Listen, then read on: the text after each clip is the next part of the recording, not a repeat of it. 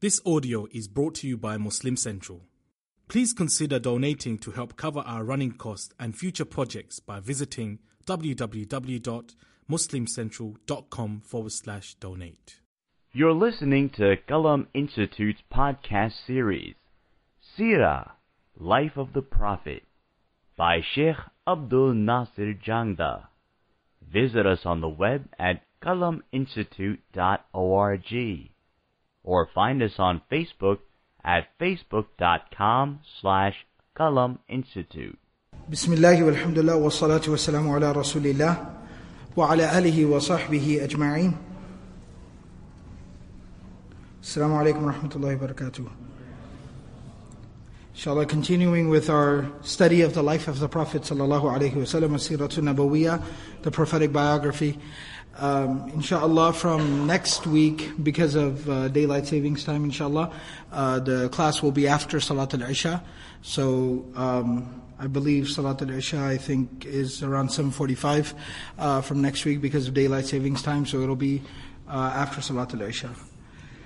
So, in the previous session, we talked about the Muslims of Medina, the Ansar, who came to the season of Hajj, who came to Mecca basically and accepted Islam and gave the oath and the pledge of allegiance to the Prophet sallallahu and at the same time entered into an agreement to host not only the Prophet sallallahu but all the believers that were living in oppression in Mecca and to host them and basically serve as a base for, for where Islam could not only develop but flourish and spread from there as well. And we also talked about last week that when these Muslims of Medina, when they went back, then some of the events that transpired and how they made it, they made it publicly known that there were this many Muslims now in Medina, and the fact that they were opening their doors, their homes, their city to many, many more Muslims coming and arriving there, and that the arrival of the Prophet ﷺ was not too far, uh, you know, was was in the very near future, inshallah. What we'll be talking about today is the migration to Medina actually being implemented. So some of the first initial groups of people that began to migrate from Mecca to Medina. We'll begin by mentioning a narration that is mentioned in the Sahih of Imam Bukhari, rahimahullah, where Aisha radiallahu ta'ala anha relates that the Prophet of Allah sallallahu alayhi wasallam said, and he was in Mecca at this time, and he turned to the believers in Mecca and he said, قَدْ أُرِيتُ دَارَ هِجْرَتِكُمْ I have been shown where you will migrate to, the place where you will go and you will reside. أُرِيتُ سَبْخَةً ذَاتَ نَخْلٍ بَيْنَ لَابَتَيْنِ that I have been shown a place that is very fertile, very fertile. the soil is extremely fertile, and it is a place where there is a lot of growth of date palms, and it is between mountains. There are mountains that are around that place. And he was basically referring to Al Madinatul Munawwara, in another place, in another narration, Abu Musa al-Ash'ari radiallahu ta'ala anhu relates uh, that the Prophet of Allah sallallahu alayhi wasallam, Imam Bukhari also mentions this as well, that the Prophet sallallahu alayhi wasallam says, رَأَيْتُ فِي الْمَنَامِ أَنِّي أُهَاجِرُ مِن مَكَّةَ إِلَىٰ أَرْضٍ بِهَا نَخْلٌ that I was shown in a dream, and of course we've talked about this quite a bit earlier at the time when we discussed the beginning of Revelation, that the dreams of prophets wasalam are also a form of divine inspiration and divine revelation. So the Prophet ﷺ says that I was shown in a dream that I will migrate from Mecca, I will leave Mecca and go to a place where date palms grow in great abundance. فَذَهَبَ وَهْلِي إِلَىٰ أَنَّهَا الْيَمَامَ أَوْ هَجَرٍ and he said, initially I thought that this could, could, this could be the place of Yamama, or this could be the place of Hajar, فَإِذَا هِيَ الْمَدِينَةُ فَإِذَا هِيَ الْمَدِينَةُ يَثْرِبُ But in reality, in actuality, it is the city of Yathrib, which would become, become known as the city of Medina. There's some weaker narrations that I that are very interesting. They're weak narrations, no doubt, but they're very interesting where There are some narrations that also talk about where the Prophet ﷺ, he initially, when he mentioned to the Sahaba radiallahu ta'ala anhum that Allah subhanahu wa ta'ala is about to provide a place where we will be able to go, وَأَنْتُمْ تَأْمَنُونَ بِهَا And you will be safe in that place. You will no longer have to deal, no longer have to deal with this persecution and oppression that many of the Sahaba began to speculate that he was talking about what we call like modern day Bahrain or some other regions or some, some areas in Bilad sham that the speculation of the Sahaba, their minds initially went to places like Bahrain or Bilad sham where like the modern, what is called the Levant, uh, classically parts of modern day Syria or even Palestine, that initially their thoughts went there. But in, in reality, it came out to be the city of Yathrib, the city of Medina. This goes back to reaffirm a previous point that I had made that the place of Medina, Yathrib, was a very small, humble place. It was a very small, humble place. It was a farm town for all intensive purposes. The people who lived there were mostly, most of them were illiterate. They were not very wealthy. A lot of them lived in a, even a lot of debt. And their primary means of sustenance was farming, and even in that they had a lot of financial difficulty and struggles. Not only that, but one of the things that we'll talk about later on in the future coming sessions is that when the Muslims began to go to Medina as well, many of them began to fall ill. So Medina itself, Yathrib, wasn't seen as an ideal place where people could move to. But that's the place that Allah subhanahu wa ta'ala chose. And again, it goes back to reaffirm that idea that, you know, there, sometimes there are very, very humble beginnings. But it is the acceptance and the blessing of Allah subhanahu wa ta'ala that grants success. Success is lies within the acceptance from Allah and the blessing from Allah. Medina might have been a very small, humble place with very small, humble people. But Allah subhanahu wa ta'ala accepted these people and accepted that place. And Allah subhanahu wa ta'ala blessed those people and blessed that place. And that's what made it such a remarkable place that as we welcome the Hujjaj back from Hajj even, Many of them visit, you know, either before Hajj or after Hajj, they visit the city of Medina and they bring back fond memories from there and they're so overwhelmed by the experience that is there for, four, for 1400 years. That has become a central place and location for the Ummah. And it's a dream of people. It's a great blessing for a lot of people to be able to visit that place. So it goes back to reaffirm that idea. Now that this was established that this was the place. So another narration of Ibn Ishaq in the books of Siyar mentions that when the ayah came down, أُذِنَ لِلَّذِينَ يُقَاتَلُونَ بِأَنَّهُمْ ظُلِمُوا وإن الله على نصرهم لقدير الذين أخرجوا من ديارهم بغير حق إلا أن يقولوا ربنا الله that those people that were being fought against, those people that were being oppressed, it was established that they were in fact the victims of oppression and violence and aggression, and that Allah subhanahu wa ta'ala is fully capable of helping them and aiding them. These were people who were ousted from their homes wrongfully, wrongly ousted from their homes only based on the simple fact that they said, Our Lord and our Master is Allah.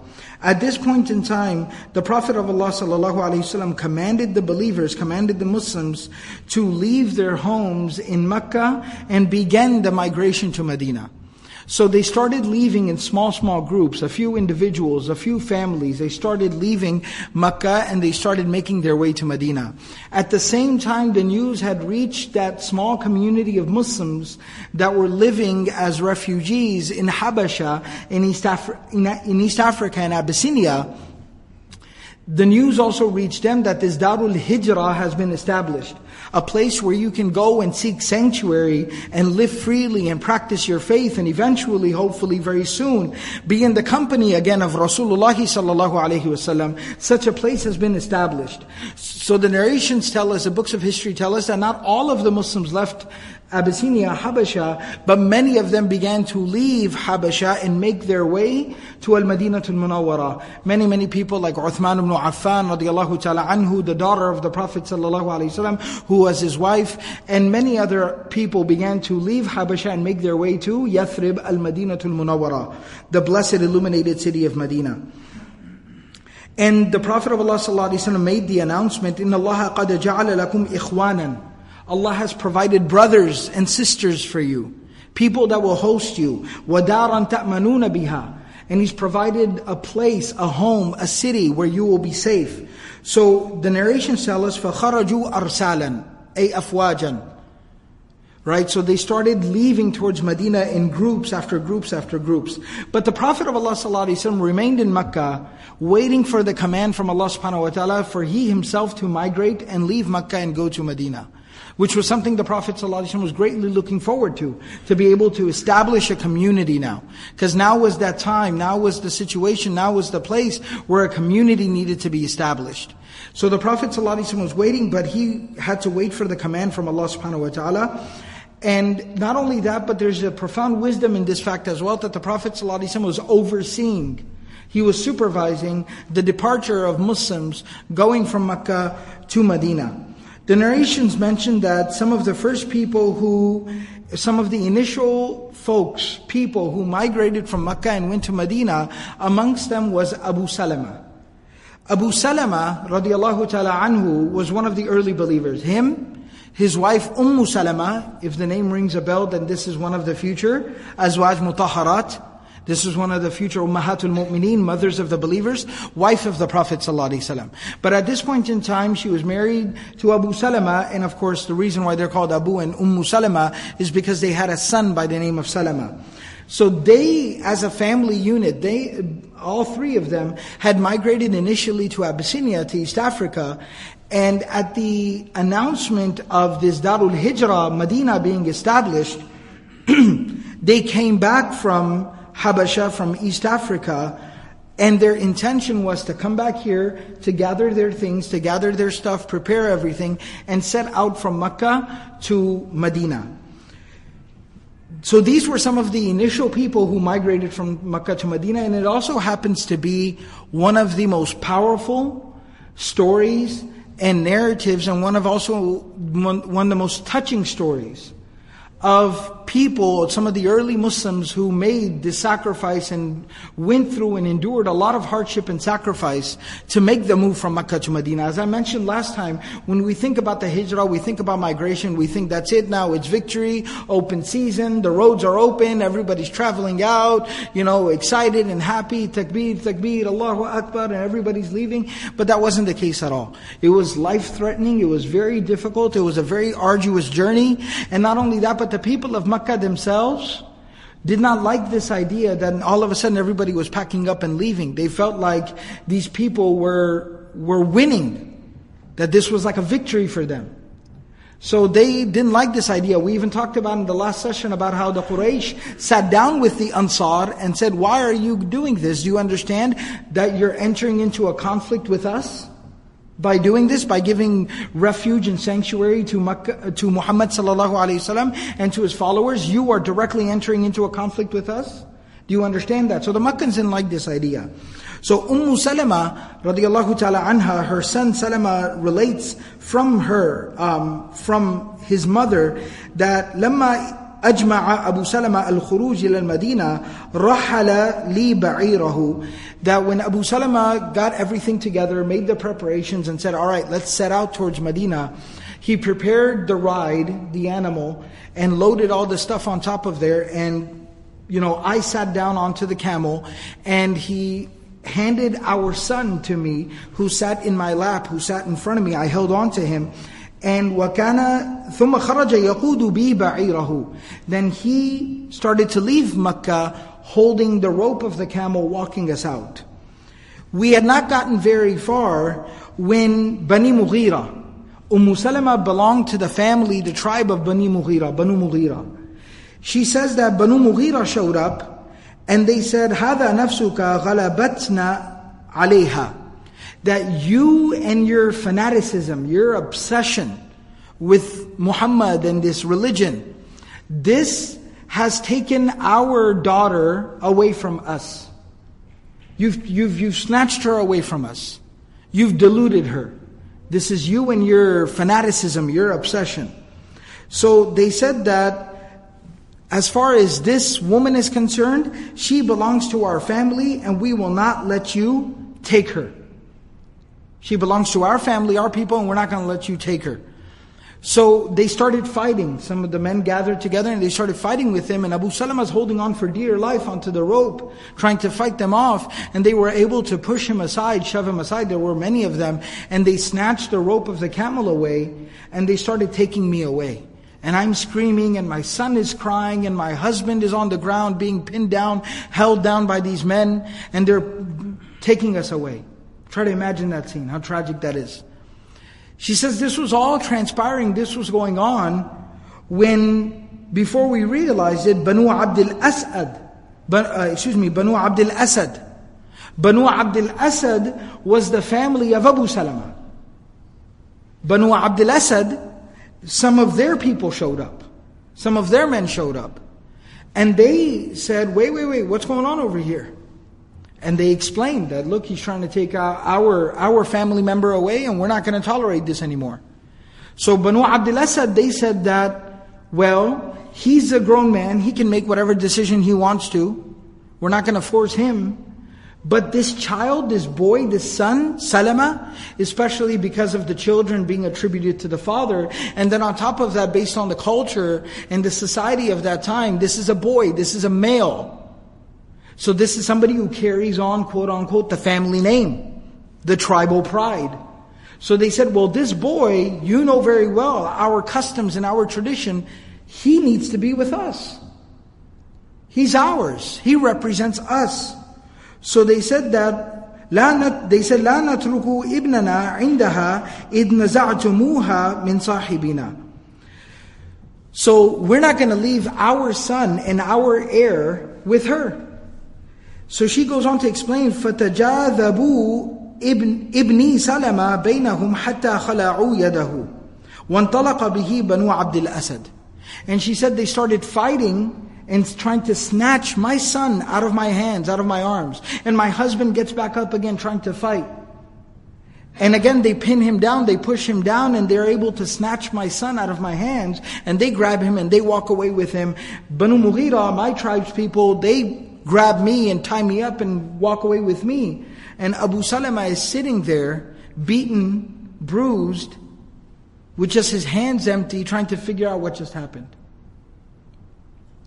And so she says all of this occurs. وَحَبَسَنِي بَنُو الْمُغِيرَةِ عِنْدَهُمْ My own people, Banu Mughira, took me back to where they lived, where the tribe lived, and they restrained me. They tied me up and they locked me inside of a place, inside of a room and they kept me as a prisoner. And my husband, after realizing, not knowing what to do anymore, he went ahead to Medina to try to see if he could go there and rally some support and figure something out. She says, so, فَفُرِّقَ بَيْنِي وَبَيْنَ إِبْنِي وَبَيْنَ زَوْجِي We were three. And all three of us were in three different places, separated from one another. All three of us heartbroken. She, of course, narrating the story, she says, فَكُنْتُ أَخْرُجُ كُلَّ غَدَاةٍ فَأَجْلِسُ فِي الْأَبْطَحِ After a while, they allowed me to kind of leave the restraints and leave the room, but they'd keep an eye on me to make sure I wouldn't run away. So every day in the morning, I would go and I would sit outside, and I would sit outside there, فَمَا أَزَالُ أَبْكِي حَتَّى أُمْسِيَ She said, and I would sit outside and I would cry. And I would cry and cry and cry, and I wouldn't stop crying until evening time would come, and then they would take me back in. Sanatan أو قريبا minha. She says it was about a year went by like this. Not even realizing how much time went by because just my morning and night became one. All I did was cry. I didn't know what to do. There didn't seem to be any hope in this situation. حتى مر بي رجل من بني عمي أحد أحد بني المغيرة she said, until one day, one of my cousins, one of the men from Banu Mughira, and he was apparently somebody who held some authority amongst Banu Mughira, he passed by and he saw my situation. He saw me day after day, just spending my days just crying outside, crying throughout the night. And farahimani, and he felt sorry for me. He felt bad for me. He had mercy on me. فقال لبني المغيرة ألا تخرجون هذه المسكينة Why are you doing this to this poor woman? You've made your point. She's been here for a year. You've ripped her heart out. Just leave her now. Let her be. فرقتم بينها وبين زوجها وبين ولدها. You separated her from her child and from her husband. What are you doing here? So the men of Banu Mughira, realizing, they came to me and they said, Al-haqi bi zawjaki in shi'ti. Go and join your husband if you want to. She says that I went from there to Banu Abdul Asad. And I told Banu Abdul Asad, look, you've made your point. What's the fruit? What's the benefit of this? All three of us are leading a miserable life. Let us be together again as a family. So Banu Abdul Asad also realizing the situation, they returned my son to me after a year. So she says, فَارْتَحَلْتُ بَعِيرِي ثم أخذت ابني فوضعته في حجري ثم خرجت أريد زوجي بالمدينة. So she says, my husband has no idea of what's going on. He's there in Medina still trying to figure out some situation. So she says, I've retrieved my son. I was able to get a camel. I prepared the camel, put some provisions on there, got on the camel myself, again put my son in my lap in front of me, secured him, and I set out on my way towards Medina. And she says, وَمَا, وَمَا مَعِيَ أَحَدٌ مِّن خَلْقِ اللَّهِ There was nobody else, no other human being that was with us. And the reason why that's so profound again is that think about the journey from Mecca to Medina. How long of a journey it is. Today we make that journey in buses. you know, driving 60, 70, 80 miles per hour. And it still takes us five hours to get there. Imagine what that journey must have been like for a woman and a child by themselves. Riding on a camel through the desert. Think about what's going to happen when nighttime comes. And being alone in the wilderness together. How are they going to fend for themselves? What are they going to do if they get attacked? There's, there's, there's highway robbers, there's thieves, there's murderers, there's all types of things out there. So she says, but what, we were, what were we supposed to do? So she says, حتى إذا كنت بالتنعيم I was at the place of Tan'im, which is one of the miqat, right outside of Mecca. So she says, when I reached the place of Tan'im, I met Uthman bin Talha bin Abi Talha who, was, who belonged to the people of Banu Abdiddar. Uthman bin Talha. Uthman bin Talha is the person that him and his family, they were in charge of the keys to the Kaaba. They were the family that were in charge of the keys to the Kaaba. They were considered nobility of Mecca. They were noble people of Makkah, they were good people, and so they had been entrusted with the keys to the Kaaba. She says, I meet Uthman bin Talha over there. And by the way, I should add here as a note, he's not a Muslim at this time. He would accept Islam, Uthman bin Talha would accept Islam after Sulh Hudaybiyah. So he would accept Islam many years later. You know, seven years later. Six years later, he would accept Islam. So he's not even a Muslim at this point. He sees them there, and he says, Ila aina yabnata uh, Abi Umayyah, where do you think you're going? So she says, I'm going to go join my husband in Medina. He says, Awama ma'aki ahadun? There's nobody traveling with you? That's bizarre. Nobody's going to be traveling with you? She says, no. Ma ma'iya ahadun illallah wabni hada. Nobody's with me except for Allah and my son, of course. That's all we got. We just got Allah. So he says, Wallahi malaki min matrakin. He says that I can't leave you like this. She says, فَأَخَذَ بِخِطَامِ الْبَعِيرِ So he takes the rope of the camel. فَانْطَلَقَ مَعِيَ يَهْوِي بِهِ يَهْوِي بِهِ And he starts walking and going, pulling the camel along. And she says, even before we read the details, she says, فَوَاللَّهِ مَا صَحِبْتُ رَجُلًا مِنَ الْعَرَبِ قَطُّ أَرَىٰ أَنَّهُ كَانَ أَكْرَمْ مِنْهُ She says, Wallahi, I've never come across any man from the Arab. I never came across any man who was more noble than Uthman bin Talha. Even at that time. Before he had even accepted Islam. And she talks about, كَانَ إِذَا بَلَغَ الْمَنْزِلِ أَنَاخَ بِي So, we started walking and traveling. It's daytime, he's just pulling the camel along. Okay, so far, straightforward, simple. Me and my son are sitting on the camel. He's walking ahead with his back towards us, holding the rope of the camel and just walking along. Okay, no complications. Evening time sets in, the sun starts to set. You can't travel in darkness, the desert. What do you do? You have to stop, you have to stay somewhere. So she says, when a place came for us to stop, anakhabi, he made the camel sit down. ثم استأخر عني. Then he walked away from the camel, with his back still towards me. حتى إذا نزلت, until I descended down from the camel. استأخر بعيري استأخر ببعيري فحط عنه. Then he, after I got down from the camel and took my son and moved off to the side, then he came back, asked for permission. I need to take the camel to go make sure that it eats, it's all good, clean it off, we'll give it whatever it needs. Then he came and he took the camel. ثم قيده في الشجر and then he tied it to a tree ثم تنحى إلى شجرة فاضطجع تحتها then that same tree that he tied the camel to on the side, he lied down, turned over, lied down under the shade of that tree, and that's it. Where he was clearly visible next to the camel. فَإِذَا دَنَا الرَّوَاحُ When the morning time came again, and we never heard from him throughout the night. He just stayed there. When morning time came again, he got up, got the camel, untied it, got it ready to go, and then he brought it, فَقَدَّمَهُ فَرَحَّلَهُ He put everything on there, and he sat the camel down. And then again, ثُمَّ سَأْخَرَ عَنِّي Then again he walked away from the camel, with, our, with his back towards us. فَقَالَ إِرْكَبِي And he said, go ahead and please get on the camel.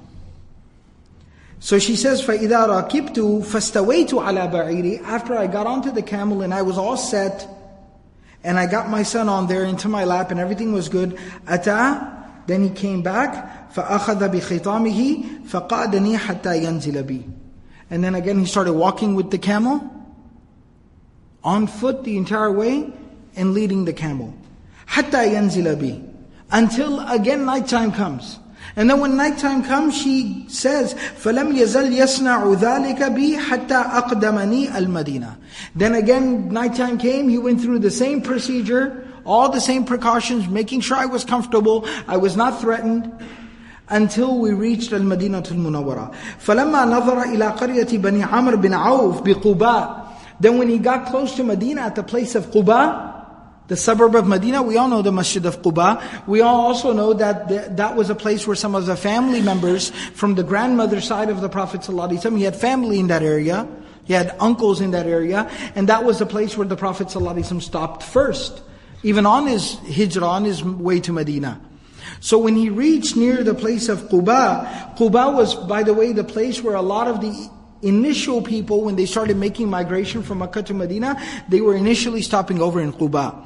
So when he reaches the place of Quba, he says, زَوْجُكَ فِي هَذِهِ الْقَرْيَةِ He says that your husband should be here in this town. And she says, وَكَانَ أَبُو سَلَمًا بِهَا نَزَلًا Nazilan, excuse me. And Abu Salama was residing here in this town because he was still living here, trying to figure out how to reconcile and fix the situation with the whole family being dispersed. So he hadn't gone and permanently settled in Medina, he was still there in Quba. فَادْخُلِي Ha ala barakatillah. And he said, enter into the town. I'll leave you here at the border of the town. Enter into the town on the blessing of Allah and you should be okay from here. ثُمَّ انصَرَفَ رَاجِعًا إِلَى مَكَّةِ And this man, Uthman bin Talha, was from Mecca. So right there, didn't even go inside, wait for a thank you, thank you very much. Nothing like that. Didn't wait for any pat on the back or thanks or whatever from outside of the city of Quba, he said, you should be able to enter in from here. Lots of your people are here. Your husband should be here as well. And he turned around and went, walked all the way back to Mecca. Went on his way back to Mecca. فكانت تقول ما أعلم and Umm Salama used to say even later on when she would narrate the story, when she would tell the story, she would say, ما أعلم أهل بيت في الإسلام أصابهم ما أصاب آل أبي سلمة she says, I don't know any family from the Muslims that went through what the family of Abu Salama went through. What our family went through. But she also used to say, وَمَا رَأَيْتُ صَاحِبًا قَدْتُ كَانَ أَكْرَمَ مِنْ عُثْمَانِ بْنِ طَلْحَةَ but at the same time, I never ever met a man, I've never seen a man who was more noble than Uthman bin Talha. And the narration goes on to inform us, it goes on to tell us, أسلم عثمان بن طلحة بن أبي طلحة العبدري هذا بعد الحديبية. He accepted Islam after the Sulh of Hudaybiyah, after the Treaty of Hudaybiyah, meaning six years, at a minimum six years after this point, almost seven years later. وهاجر هو وخالد بن الوليد معا. And then after accepting Islam, later on when Khalid bin Walid would accept Islam as well, him and Khalid bin Walid made the hijrah and the migration together. Like they say, game recognized game, right? So mashallah, him and Khalid bin Walid, they make the migration, they make the hijrah to Medina together. وَقُتِلَ يَوْمَ يوم أُحُدْ أَبُوهُ وَإِخْوَةُ وَالْحَارِث وَكِلَابُ وَمُسَافِعُ وَعَمُّهُ And even though many of some of his brothers and his uncles had been killed during the battle of Uhud. But he accepted Islam at that time. وَدَفَعَ إِلَيْهِ رَسُولُ اللَّهِ صلى الله عليه وسلم يوم الفتح وإلى عم ابن عمه شيبة والد بني شيبة مفاتيح الكعبة. And that's when when the Fath of Makkah occurred, when the conquest of Makkah occurred, the Prophet ﷺ returned to him and his cousins who were members of that family, who were supposed to be the caretakers of the keys of the Kaaba. They were initially taken away from them when the when the conquest of Mecca occurred. The Prophet ﷺ took those keys and he gave it back to them. And this was when the Prophet of Allah ﷺ recited the ayah, "Inna Allah ya'murukum an tu'addul amanati ila ahliha." Allah subhanahu wa taala has commanded you to return trust, amana, thing that return the trust back to who it belongs to. Offer the amana to whoever it is that it belongs to. So this was from the ethics of the Prophet ﷺ.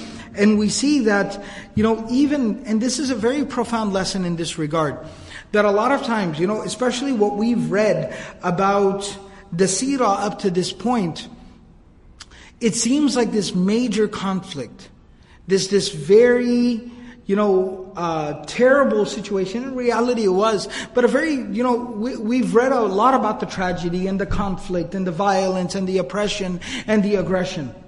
But what we have to understand and appreciate is that even at that time, where majority of the inhabitants and the people in Makkah were very opposed to the Prophet ﷺ, were very opposed to Islam, were part of a lot of this oppression and violence, and many times, even if they weren't the perpetrators of it, they were tolerating it. They approved of it. Whether explicitly or implicitly, they were approving of it. But at the same time, even in that situation, in that circumstance, there were noble people like this. This man was not a Muslim at this time.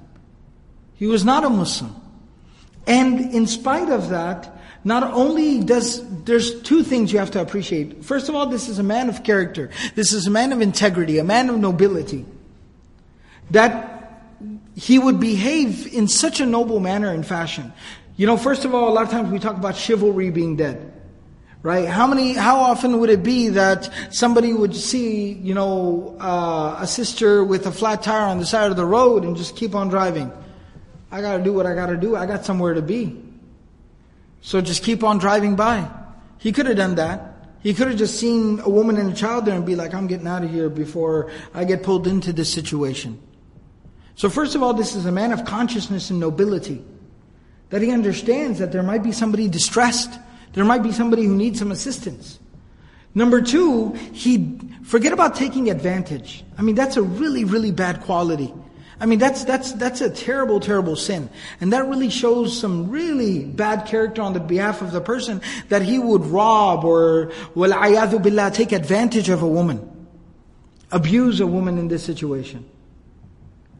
That being beyond him, he goes to such great lengths and inconveniences himself so much and is so cautious and careful to make sure that she never even feels slightly nervous or threatened. That look, look how she describes and defines the way that he behaved. Walking away and speaking from far away and tying up the camel far and lying down next to the camel so that he was visible. I mean, think about the character of this person. How much dignity, how much honor this person has. And then on top of that, consider the fact that he's a disbeliever, not a Muslim. In fact, many of his family members are very opposed to Islam, as it mentions that his brothers and his uncles die in the Battle of Uhud. Why would they die in the Battle of Uhud? That means they went to Medina to fight the Muslims, to burn Medina to the ground. So his family members, he comes from a family that is a part of the opposition. And he knows that this woman, Umm Salama, is a Muslim. But that doesn't interfere with his dignity and his honor and his honesty in this situation. His integrity, a man of integrity.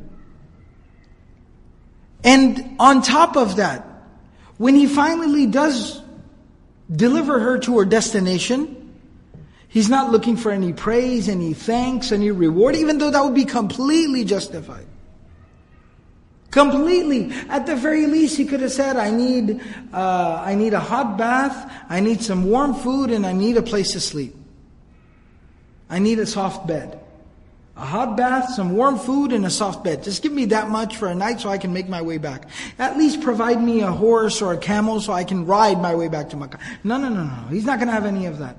I did this because this was the right thing to do, subhanAllah. I did this because this is the right thing to do.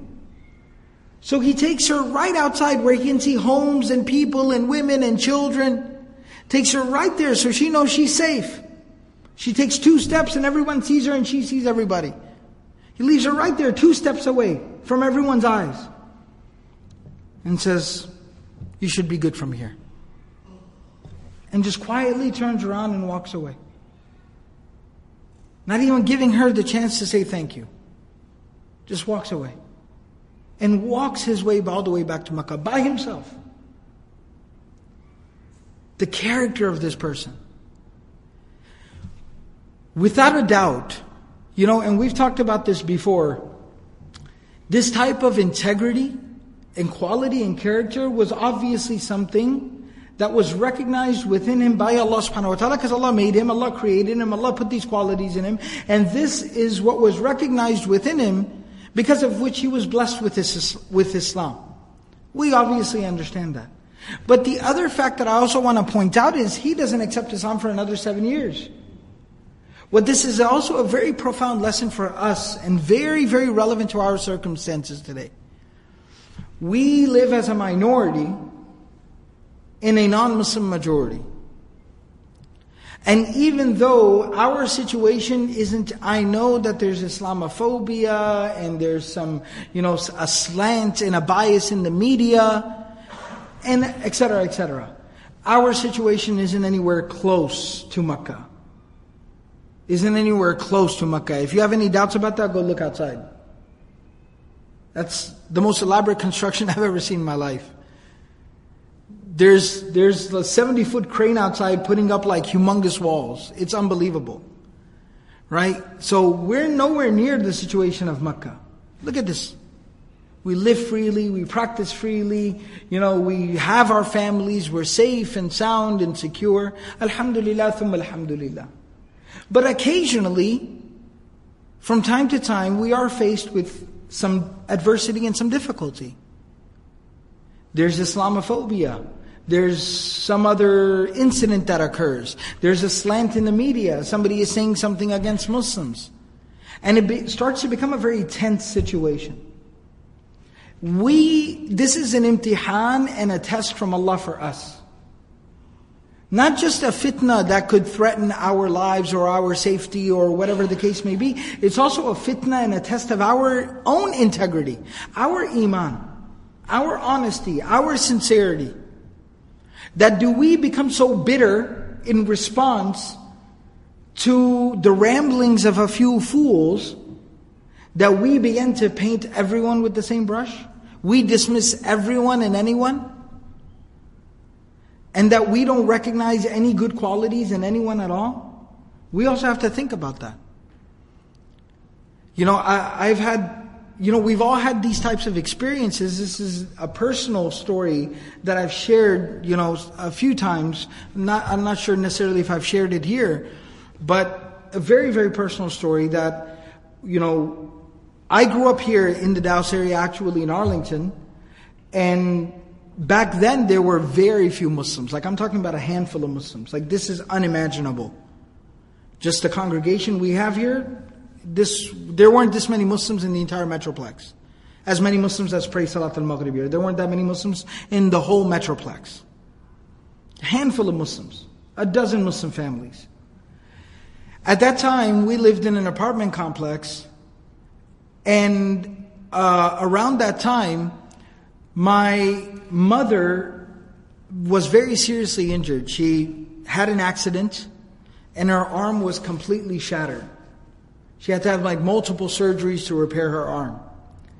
I was very young at the time. I was maybe five, six years old at the time. I had a younger sister who was a year old, a baby. My father, you know, like a lot of immigrant families, was working, you know, two jobs, trying to make sure that, you know, we were okay and we were settled. And so it was a very difficult situation. There wasn't any family, any support, any community. What do you do in that situation? I mean, my mom had the whole, where they put the pins and needles and this whole contraption. She was in the hospital for a couple of weeks, you know, tons of medication, and it was just a really, really tough spot. Now, what do we do in this situation? We had a neighbor, an elderly, semi, somewhat retired, non Muslim couple. Elderly people. They had a daughter, she was grown up off at college. Elderly people. Southern, you know, proper Texan, elderly, retired folks. And they lived next door to us.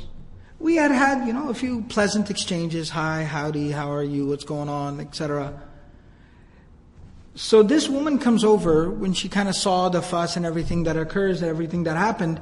She comes over and she said, you know, she comes to visit, make sure everything's okay. Sunnah of the Prophet ﷺ, right? Visiting a sick person. She comes over, checks on us, make sure everything's okay. And she sees five, six year old kid in the house, a baby crawling around, and a woman sitting there with her arm inside of this contraption. And my dad sitting there with his hand, uh, head in his hands, trying to figure out what are we going to do in this situation. And she says at that time, she says, "Let me help you guys out." Now, again, being immigrants, they're they're equally freaked out. They're like, "Well, we don't know non-Muslim people, what's going on, what's not going on." But beggars can't be choosers. What are you going to do?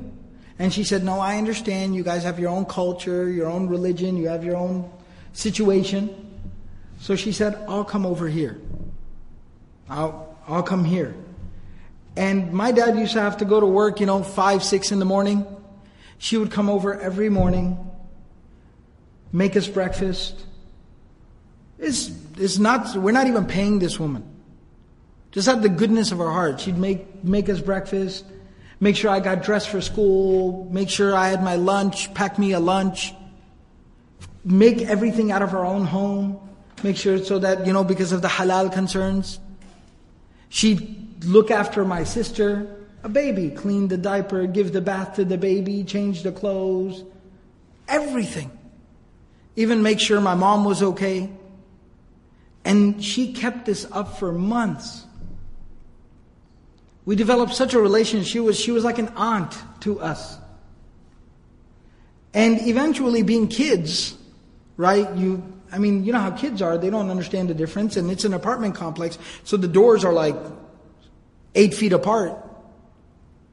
So in the evening time, you know, she'd come to check or whatever, and then when she'd go into her house, sometimes I'd run in after her.